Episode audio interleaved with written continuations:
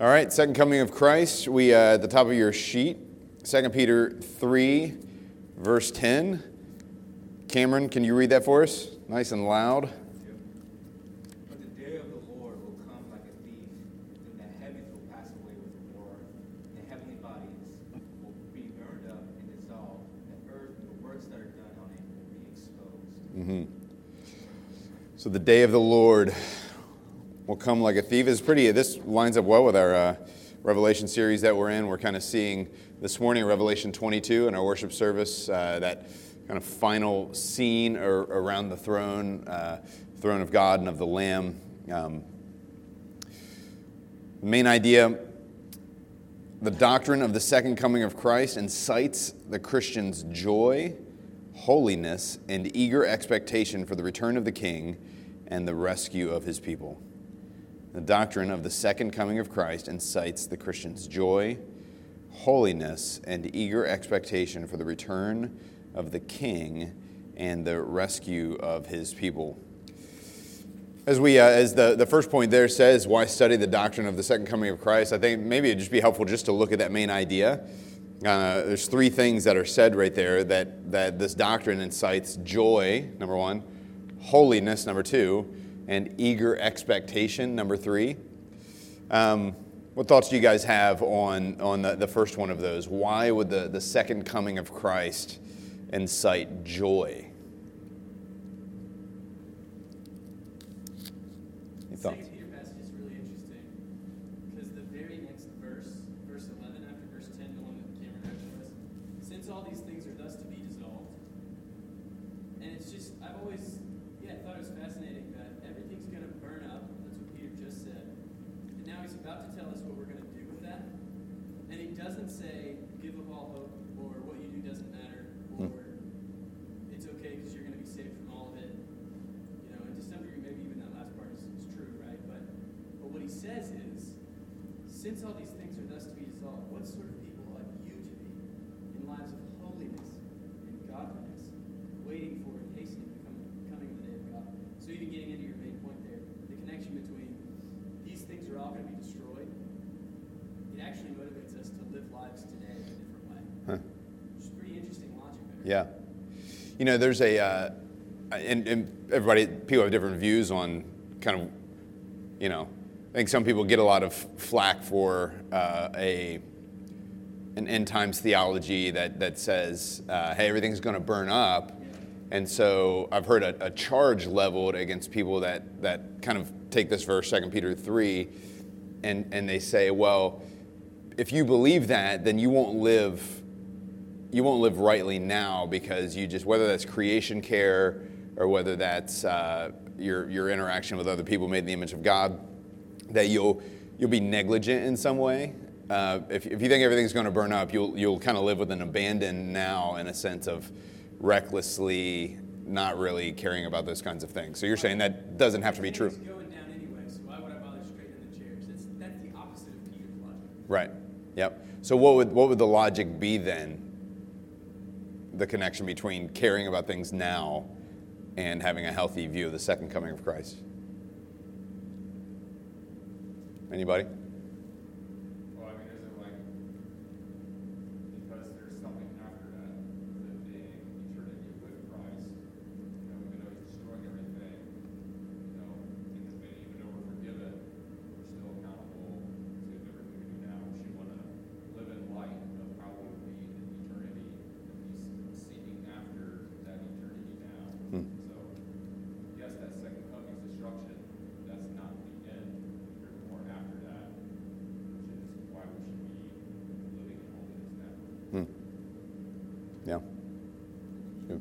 Also, even the second Peter three ten says that the like the last clause, the earth and the works that are done on it will be exposed. I think you get a sense of why God thinks it's important, and that God is going to. We're all going to.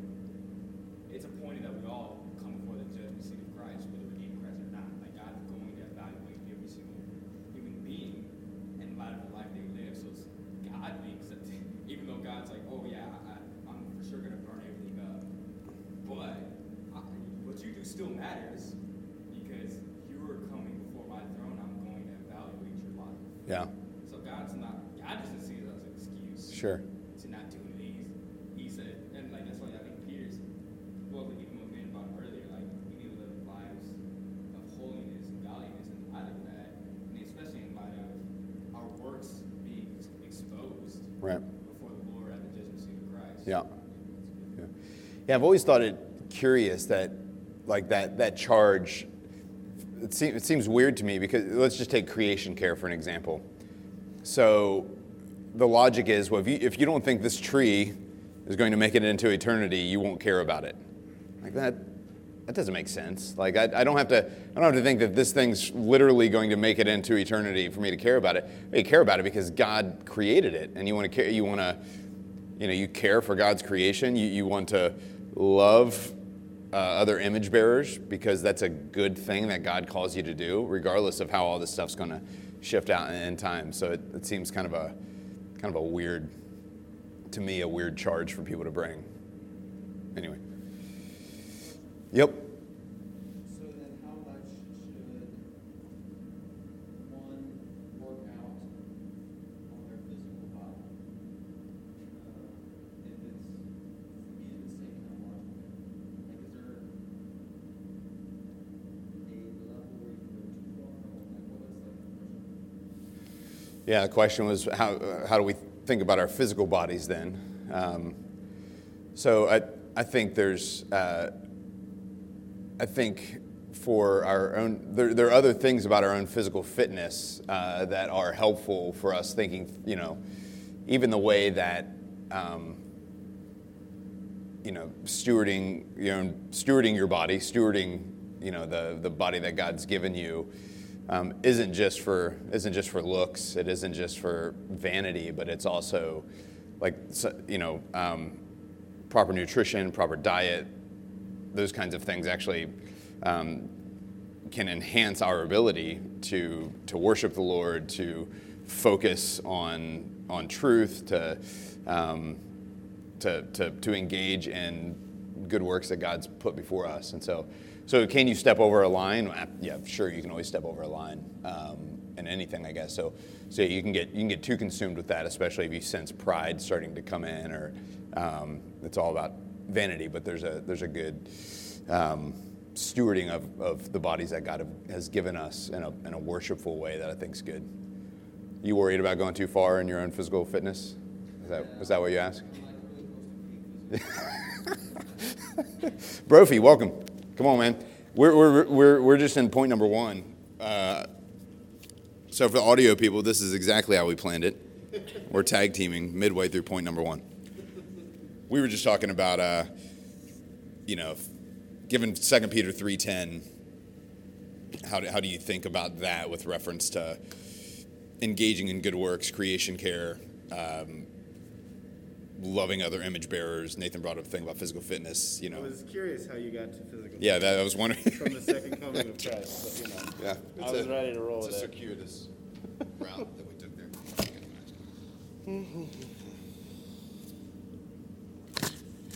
Well, sorry I'm late, everyone. For some reason, I thought this started at nine or nine ten, but that was incorrect. Uh, so that's on me. Apologies. All right, so Jason, if I can indulge you, you stopped at Yeah, we were, we were just we were actually just thinking through the uh, the main idea. Um, we were ti- was tying the, we were tying together the why study the doctrine of the second coming of Christ yep, and connecting that to your main idea of, of joy, holiness, and eager expectation. got it. So we were just kind of thinking through that. A little Okay, cool. Um, did you pray? All right. Well, then I'm going to assume that the Lord heard us and will bless my meager and tardy efforts. Um, yeah, so I'll start with, I'll, I'll just wrap up uh, why study the doctrine of the second coming of Christ um, and walk through these points slowly. Um, not slowly, uh, rapidly, since I'm late. Um, so, the first point under why study the doctrine of the second coming of Christ is that Scripture places a heavy emphasis on this doctrine. Um, and so, we see this both in the Old Testament and the New Testament. In the Old Testament, um, you know, the, the forerunner to the second coming of Christ uh, is the day of the Lord, um, which the Old Testament prophets refer to uh, over that exact phrase over two dozen times, and similar phrases like it over 200. And so they emphasize this point again and again. The prophets point to days where God would bring judgment to foreign nations like Babylon and Egypt, in places like Jeremiah 50 and, and Ezekiel 32, uh, or Israel, where we see in places like Amos and others as well. Um, and these days of judgment do come to pass, right? And so uh, the exile is a thing that happened. Uh, Israel is, is judged, and that is God's judgment. Um, and they also point to a future, a, a fuller uh, day of the Lord when God brings final judgment to the nations and rescues a remnant of his people. Um, and so, to give us a little bit of a flavor of the language that we see in, in particularly the prophets about the day of the Lord, I'm going to read Amos 5 18 through 20.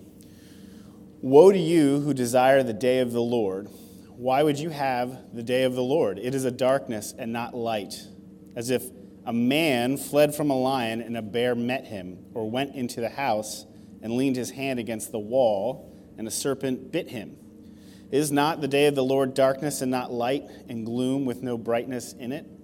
And Isaiah 13:9 says, Behold, the day of the Lord comes, cruel with wrath and fierce anger, to make the land a desolation and to destroy its sinners from it.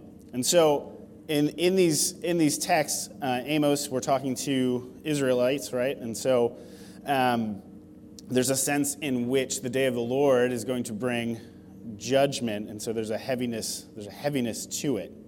Um, and in the New Testament, we see a demonstration that this, this ultimate day of the Lord is the second coming of Christ, and we see references throughout the epistles. Um, 1 Corinthians 1 8 says, who will sustain you, Christ? Who will sustain you to the end, guiltless in the day of our Lord Jesus Christ? So, the day of our Lord Jesus Christ. So, we see that now this ultimate, this true uh, day of the Lord is the second coming of Christ. So, the entirety of Scripture emphasizes this doctrine. And so, we, as people of the book, should also focus on, pay attention to, study the doctrine of the second coming. Uh, second point uh, general neglect, oversight of this doctrine. Um, I think eschatology, the study of the last things, uh, has been contentious at various points in church history. Over the past 60 or 70 years, there's been quite a bit of interest um, in the end times. Uh, the books like in 1970, there's a book called The Late Great Planet Earth um, all the way through like the, the uh, Left Behind series, which I remember from my childhood. There's been a lot of speculation about what the last days look like and what are the signs of the times and things of that sort. Less attention paid to the actual second coming of Christ um, and, and what that would mean for us and how we should live. Um, so there's been a lot of discussion about, you know, what do the end times look like? but less thoughtful focus on what Christ's return should motivate us to and the reality of it. Um, third point is our blessed hope and a great incentive to holy living. Uh, 2 Peter 3 12 through 14 says this Since all these things are thus to be dissolved, what sort of people ought you to be in lives of holiness and godliness? waiting for and hastening the coming of the day of God, because of which the heavens will be set on fire and dissolved, and the heavenly bodies will melt as they burn. But according to his promise, we are waiting for new heavens and a new earth in which righteousness dwells. Therefore, beloved, since you are waiting for these, be diligent to be found by him without spot or blemish and at peace. And so, therefore, you know, to see a therefore, what is it, what is it there for? Which someone helpfully and pedantically told me once, but I do find it helpful. Um, therefore, since the end is coming, we're to be diligent in pursuit of holiness and that God can find us without blemish when he returns. It also gives us a picture of God's glory.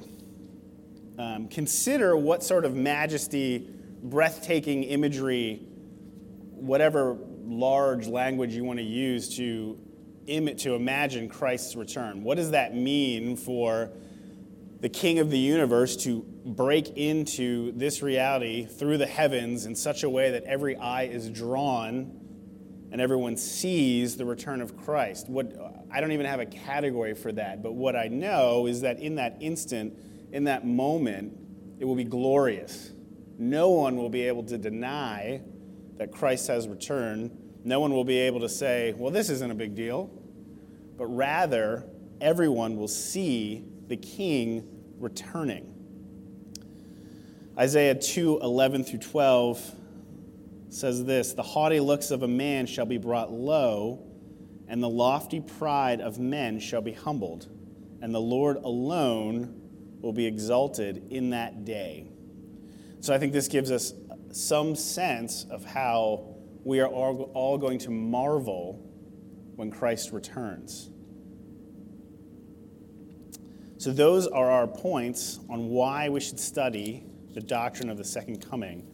Does anybody have any questions on any of that?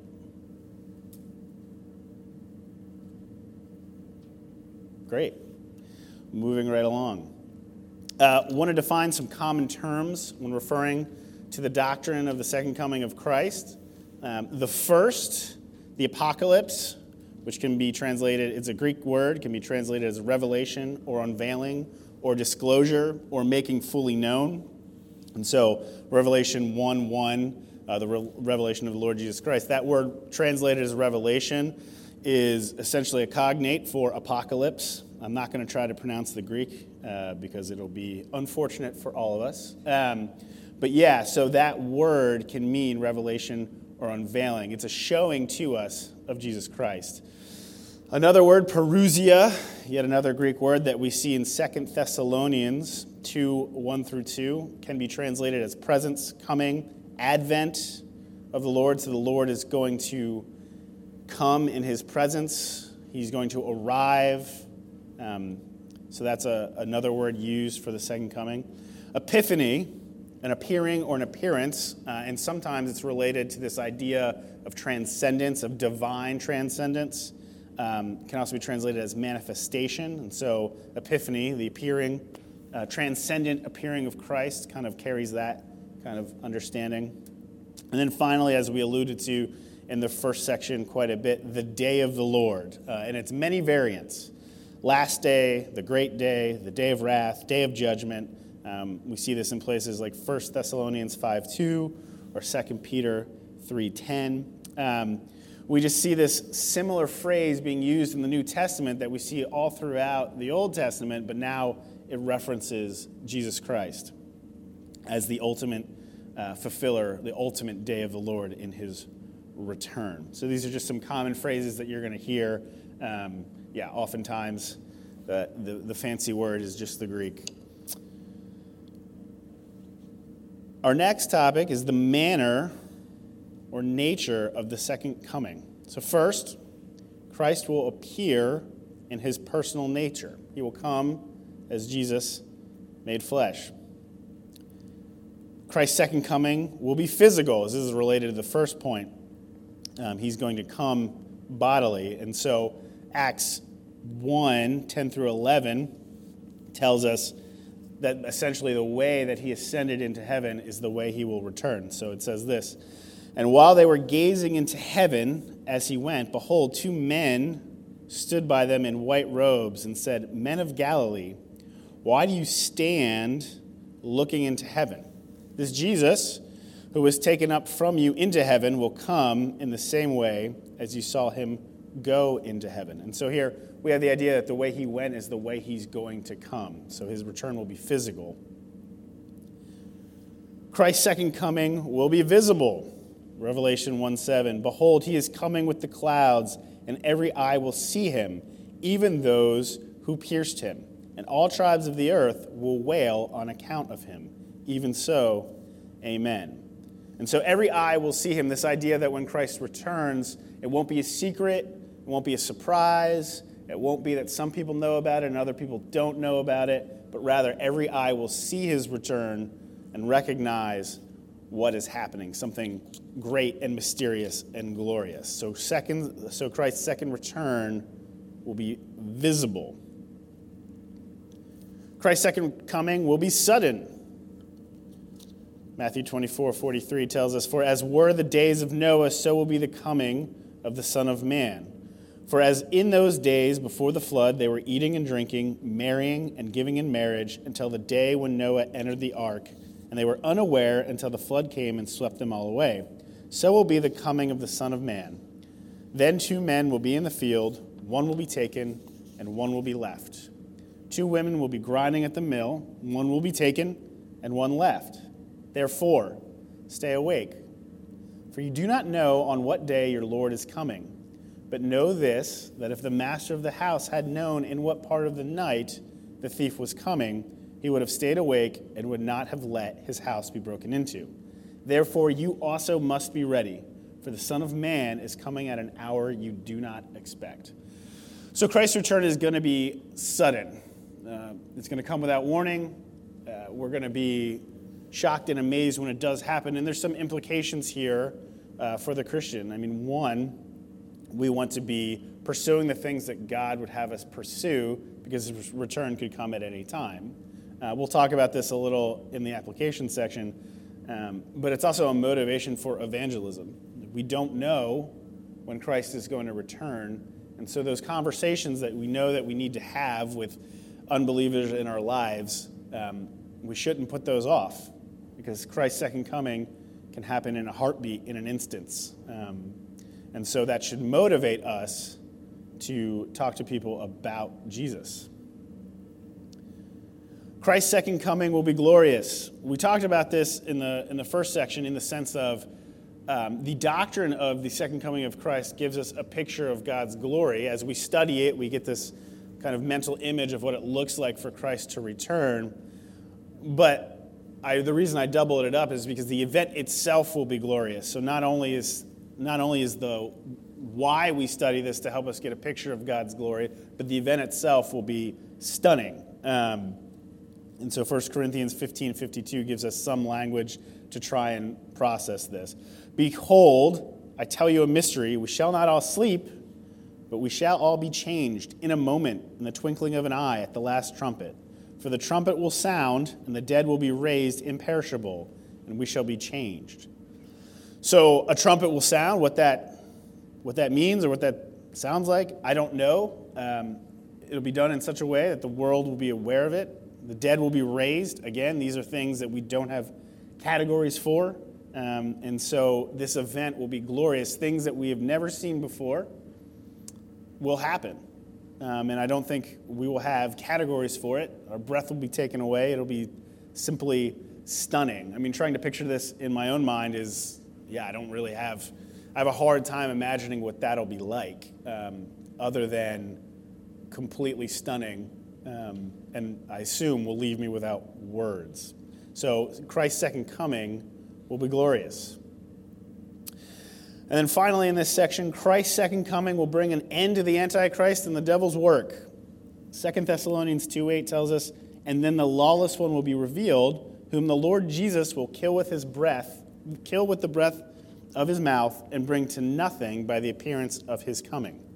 So I think for, yeah, I, I, obviously the devil and his, his uh, followers are given a certain amount of power, power that we can't really comprehend as their spiritual principalities and authorities. At the same time, when Christ returns, the, the battle, the fight between the devil's forces and Christ is not a battle at all. It's not a fair fight.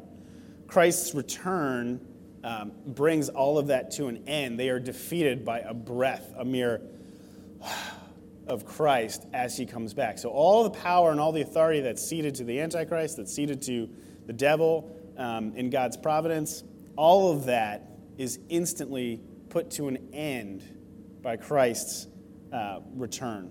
Um, so, he is.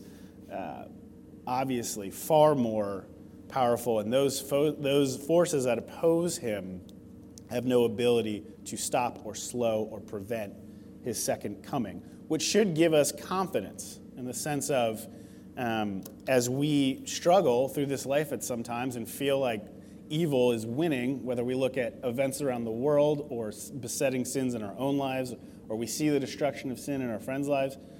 Um, we know how this ends. We know how the work of the devil ends up, and it ends um, crushed under the feet of Christ. And so, those things should give us confidence, even when it feels like, it seems like evil is winning. Any questions on anything that we've talked about thus far? Nothing. Wow. All right. Last chance. Brett, you look like you have something. No. Okay.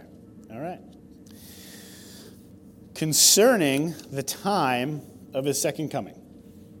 So, um, something that has often been uh, thought about or discussed or even predictions made is when will Christ return? Uh, there's a lot of people who have gotten themselves into a lot of trouble speculating on uh, Christ's return and when the exact timing of that will be. Our concern is more for holiness than it is about the times and dates.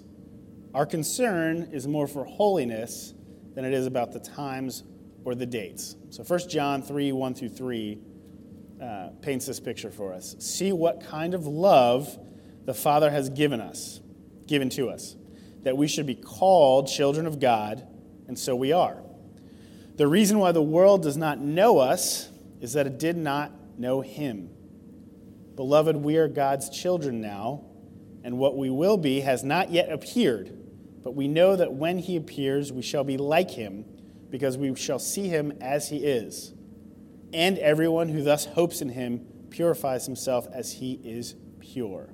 And so, as we study, uh, as we think about Christ's return and the timing of it, um, our goal shouldn't be to figure out the season or the time or any of that things, but rather to use it as motivation to pursue holiness. Indeed, Scripture tells us that the specific day and time is a mystery. This is point B under, uh, under this section. Um, by, but concerning the, that day and hour, no one knows, not even the angels of, angels of heaven, nor the Son, but the Father only. So, as I said, lots of people have embarrassed themselves trying to make predictions about Christ's return and that they know the date that it's going to happen. I think, I mean, this has happened several times.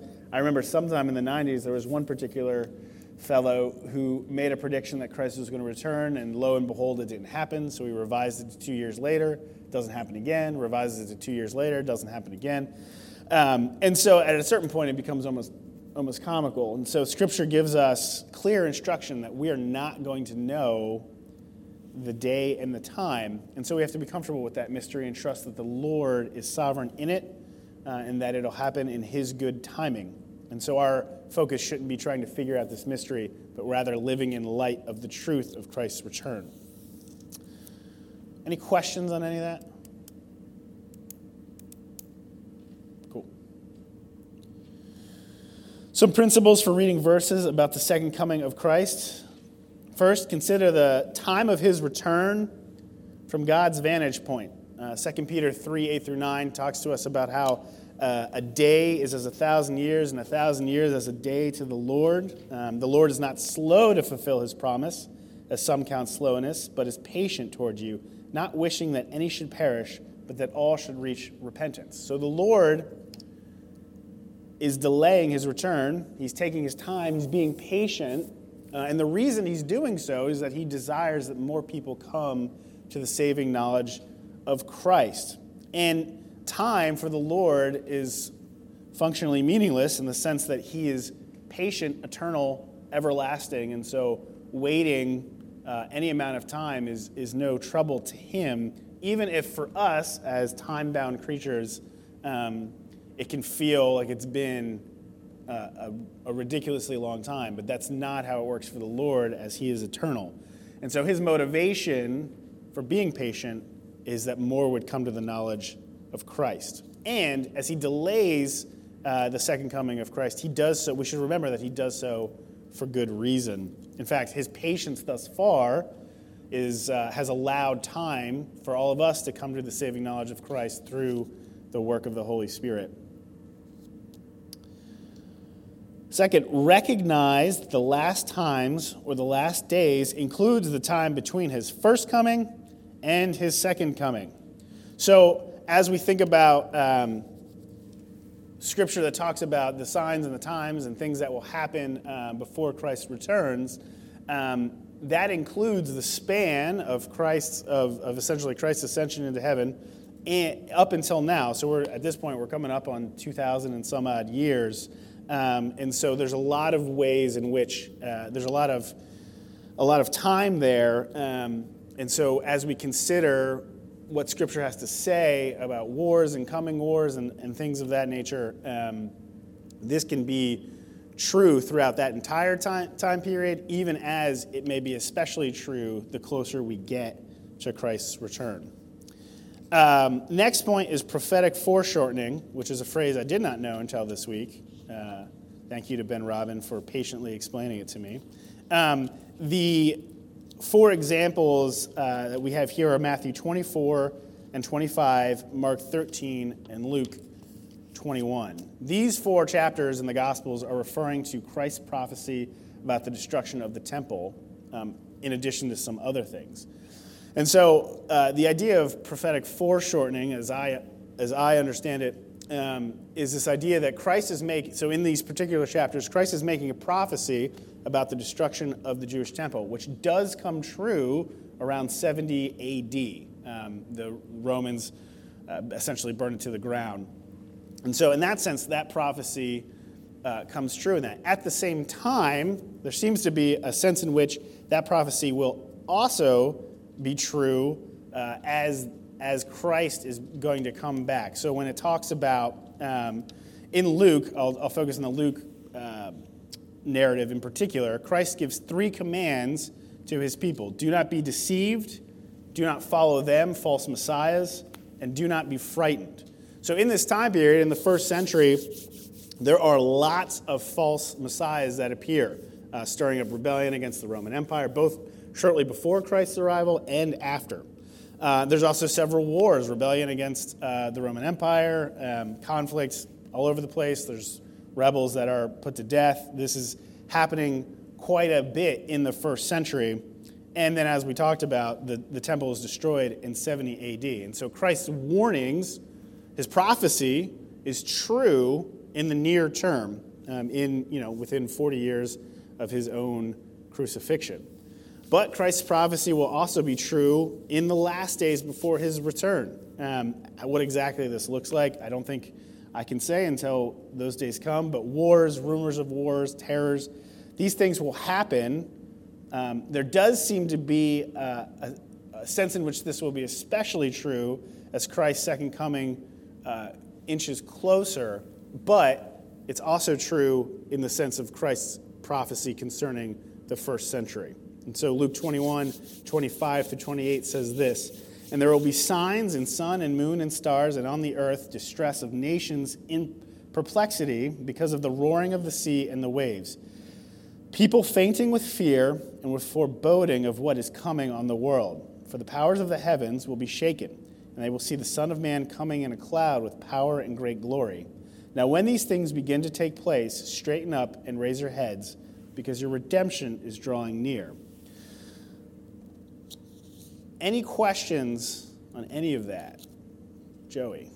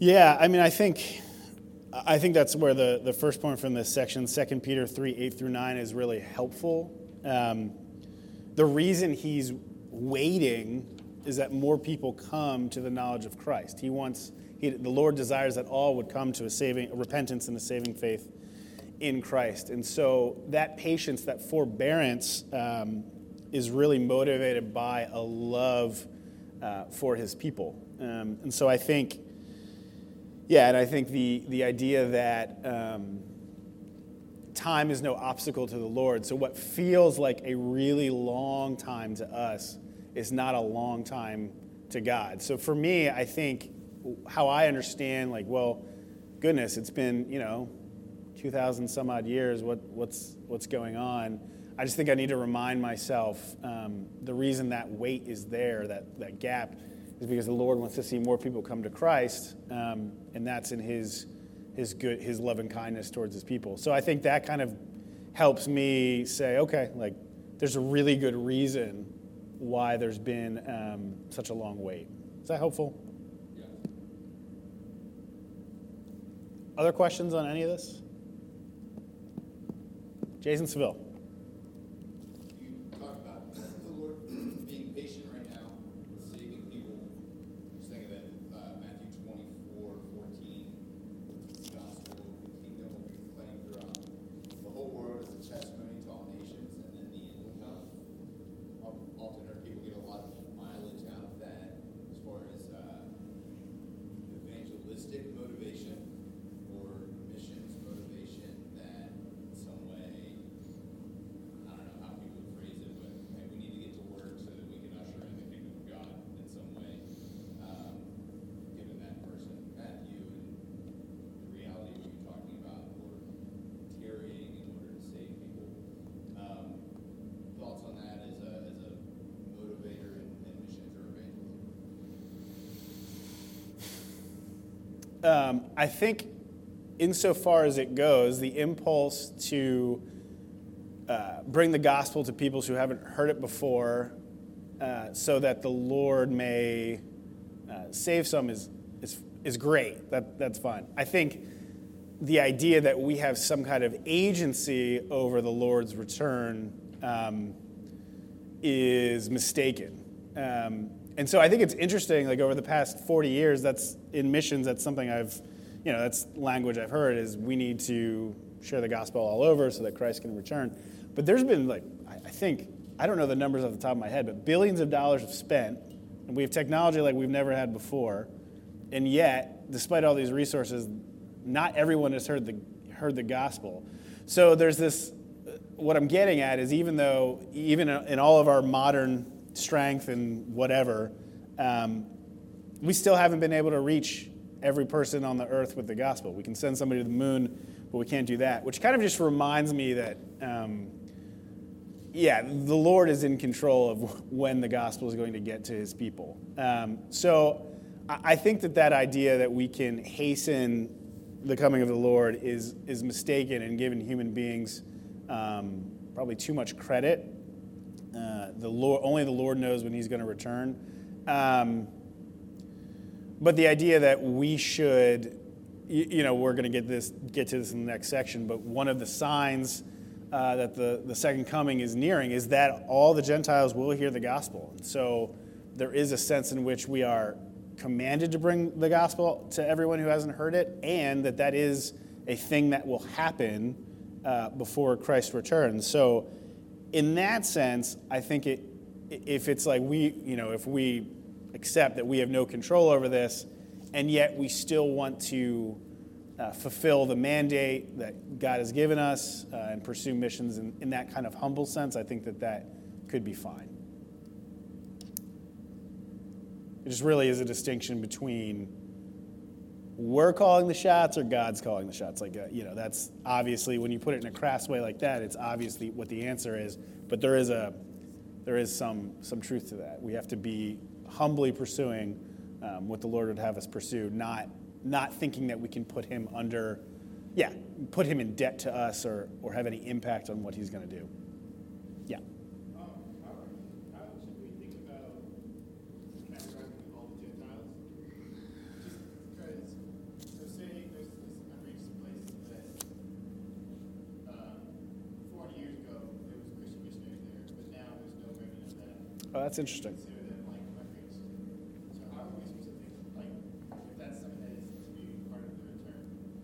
That's interesting. That's not a question I had considered. Let me think about it.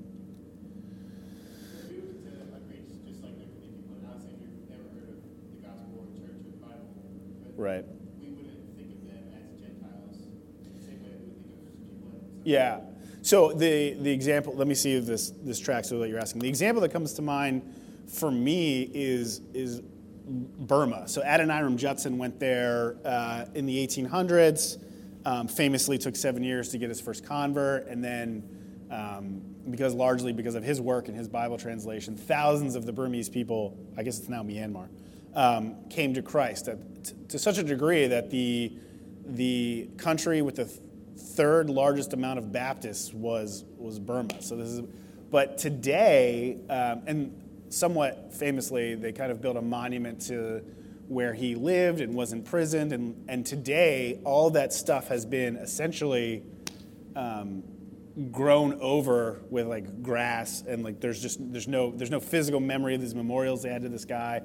Uh, as I understand it, uh, the Christian presence uh, in that country now is extraordinarily slim and perhaps um, almost nothing.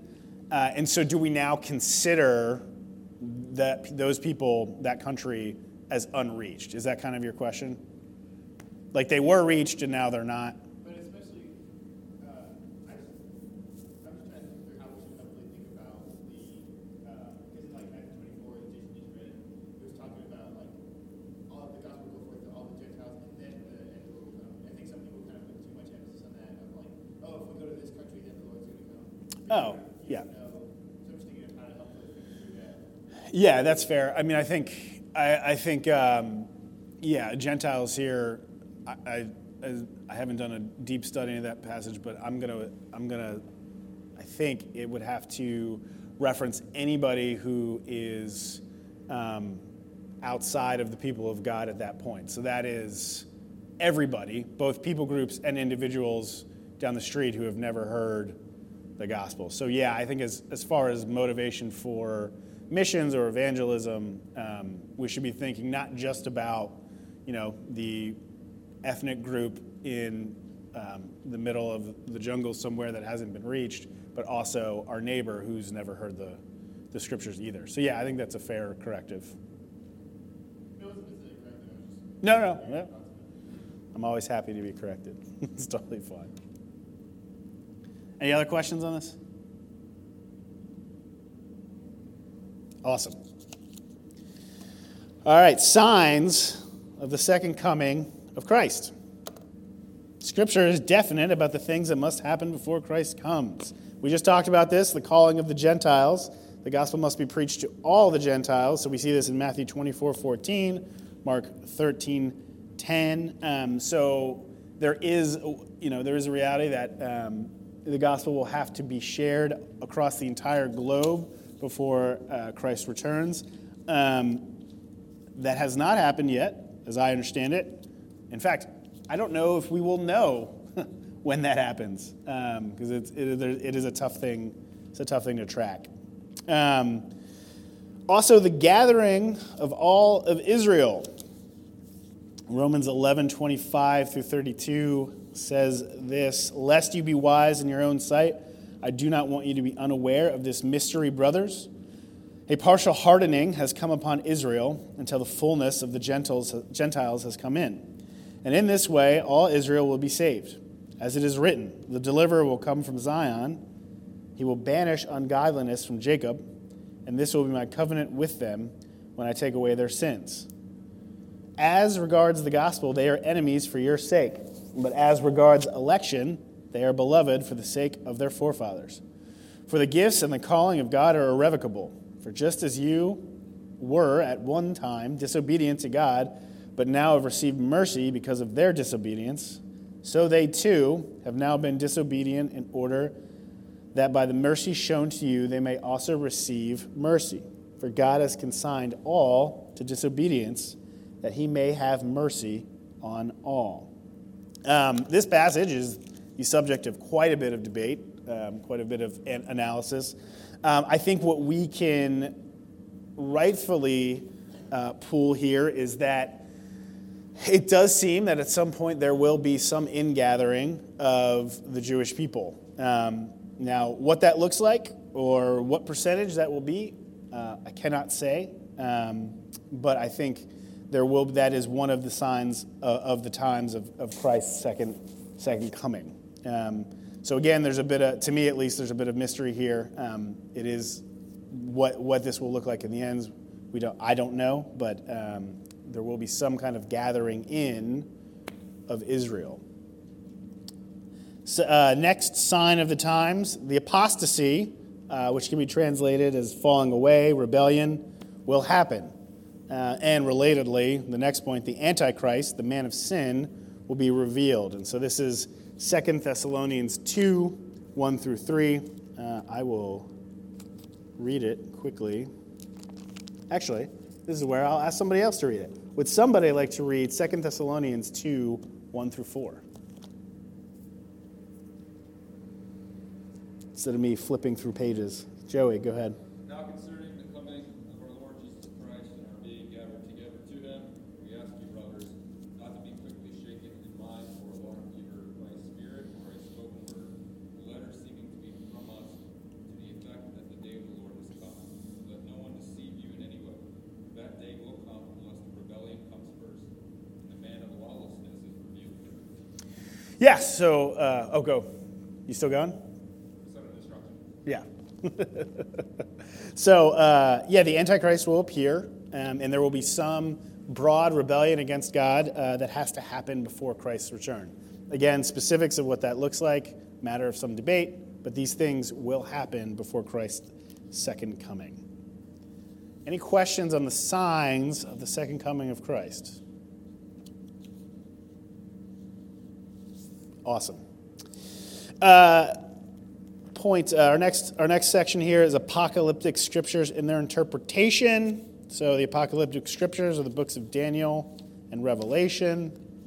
Um, there are three views here, um, and helpfully, we've just been in a long, we spent a lot of time in Revelation um, with uh, Garrett's been preaching through that over essentially the past year.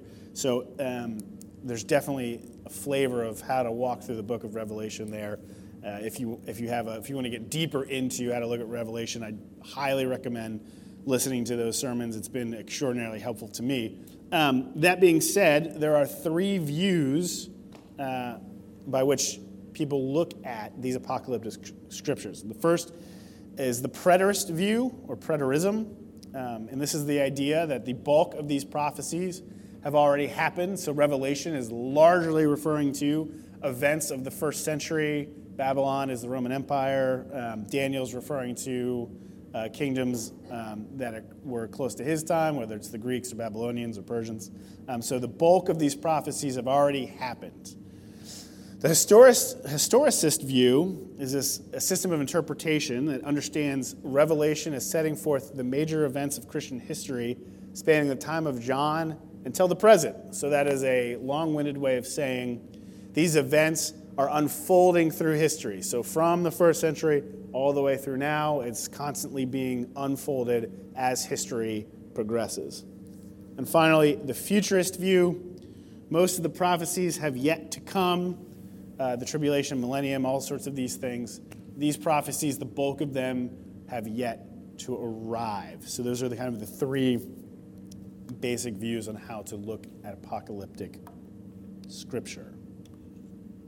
Any questions on any of that? Yeah.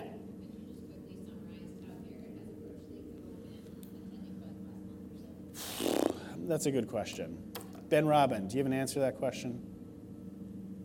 Um, yeah, there's a book called uh, Four Views on the Book of Revelation, which is where these words come from, uh, at least at a popular level.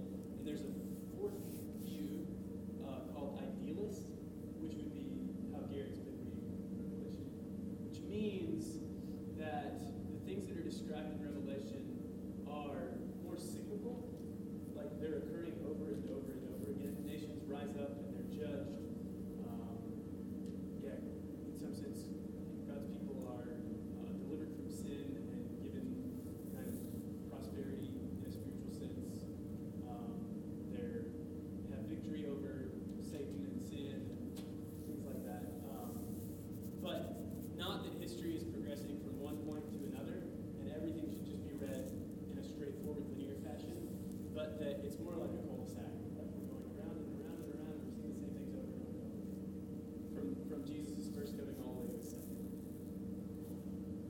Awesome.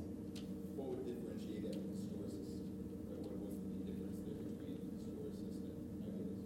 Uh, I'm happy for you to correct me. Uh, I think historicist understands Revelation 4 through 19 in particular to be, or even 2 through 19, to be sort of unpacking the stages of church history.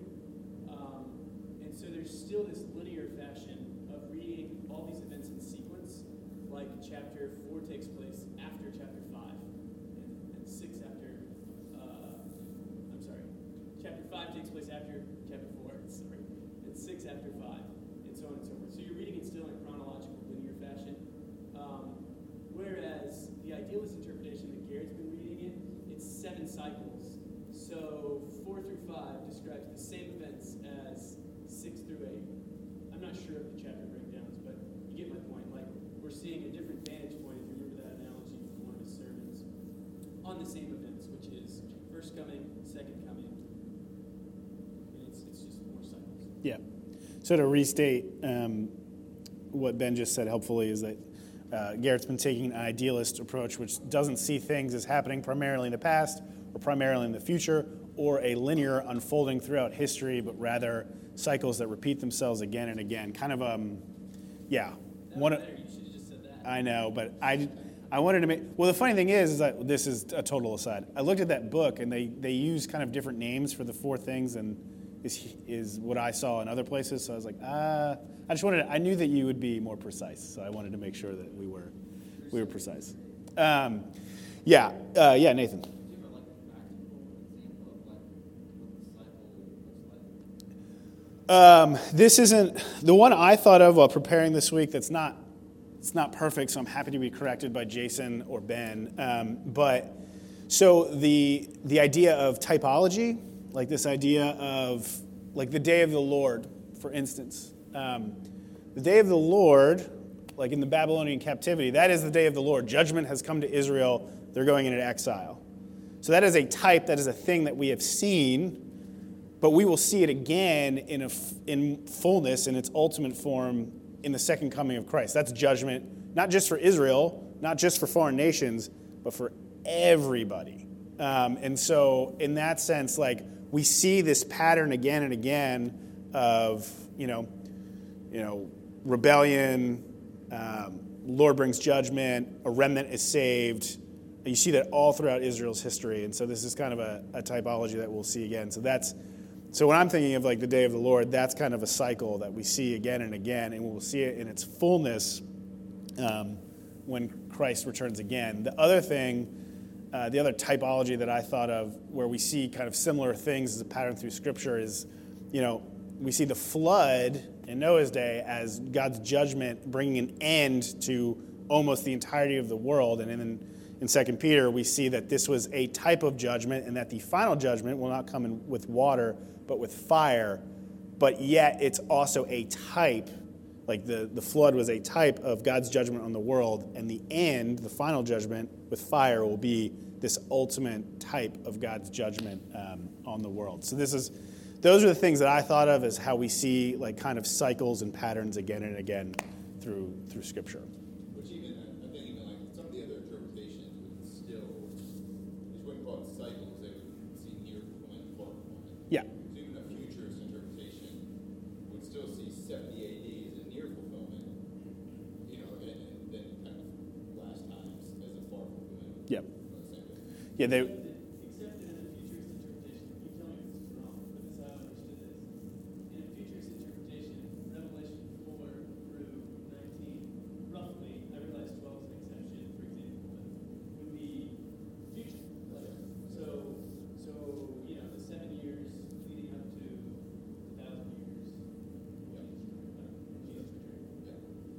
yeah. So As Garrett would say, to answer Nathan's question, if you look at Revelation 4 through 7, you'd see that as a cycle.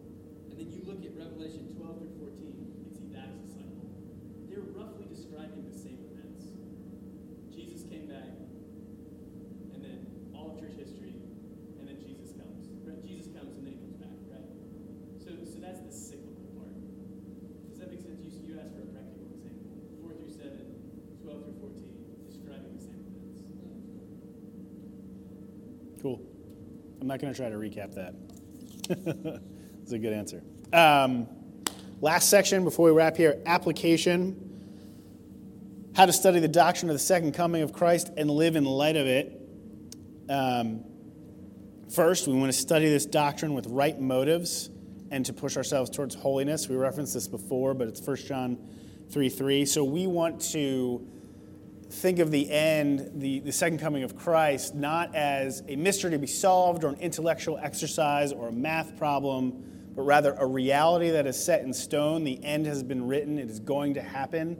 How does that impact us? How, should, how then should we live knowing that Christ is coming again? And so, in that sense, it should motivate us to pursue the things that God would have us pursue. Second, we want to live with joyful longing for his appearing. So we want to we we yearn for this day. Christians should look forward to it. It is um, in a Revelation 21 sense. This is the end. This will put an end to evil. It will bring perfect justice, perfect peace. Um, the dwelling place of God will be with man, and he will they will he will be their God, and they will be his people.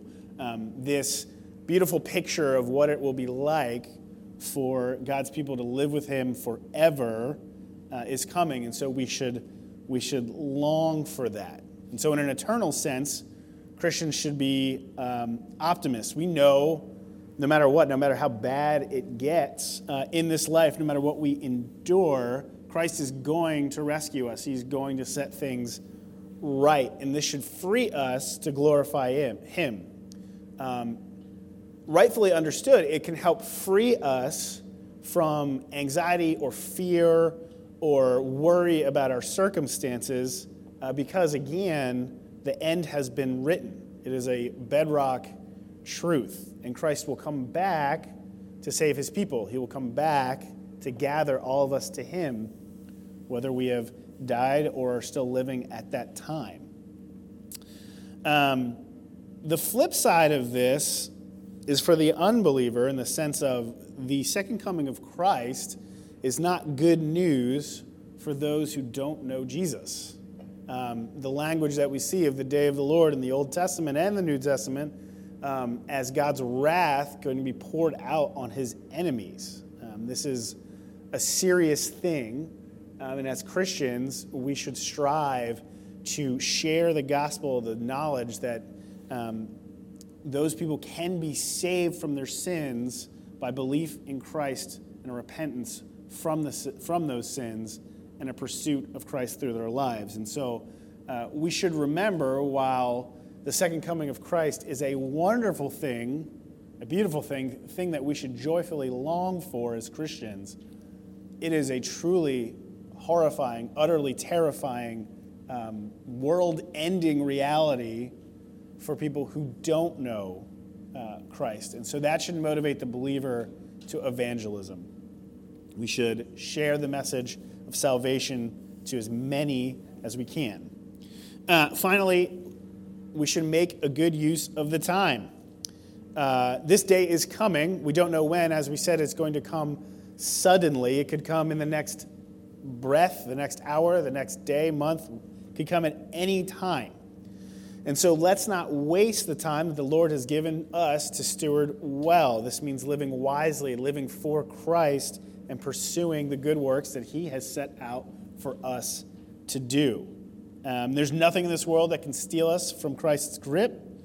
There's, so there's nothing to fear in pursuing glory, glorifying God. And so those are the things that we should be living for. The end frees us to live now in a way that glorifies Jesus without fear. And with that, I'll ask if there's any final questions on anything.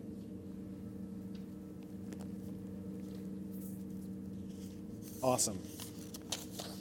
Again, guys, sorry I was late. Uh, yeah, I was like having my cup of coffee, was feeling totally relaxed. Oh, I'll get there super. I'll get there 10, 15 minutes early. And then Ben Robin called me and said, You're late. So again, I'm sorry. Uh, but the Lord is merciful. And so I will pray, uh, and we can continue on in our day.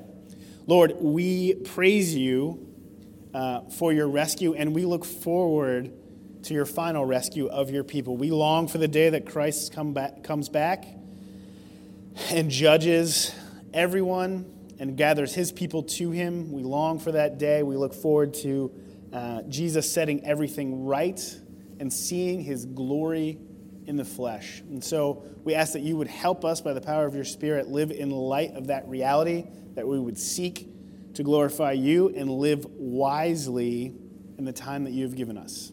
Pray all these things in Jesus' name. Amen.